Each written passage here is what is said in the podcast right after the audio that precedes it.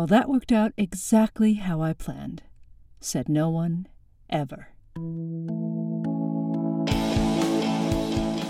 I Feel Awful Chronicles of Leadership, a micro podcast featuring Christine Sachs, Juanita Milano Para, Katharina Schneegis, and Robert Kwong. Chronicle 96 Revocation.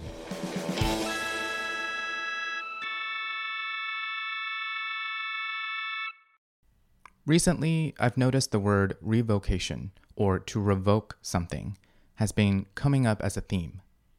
In a legal sense, revocation is an annulment or cancellation of an agreement. In spiritual terms, revocation can describe the act of letting go or cutting off someone's access to your energy and your being. As a coach, one idea we often bring up is empowerment and finding win wins inside teams and relationships. So, when we think about removing someone's access to us, it can feel in opposition to a win win, at least on the surface.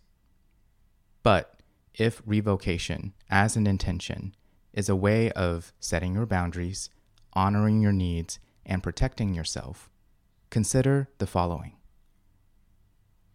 Number one, when should someone no longer have access to your time and your energy?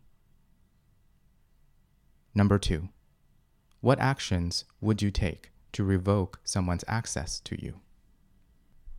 See you next week. You can follow us on the web at www.christinesachscoaching.com.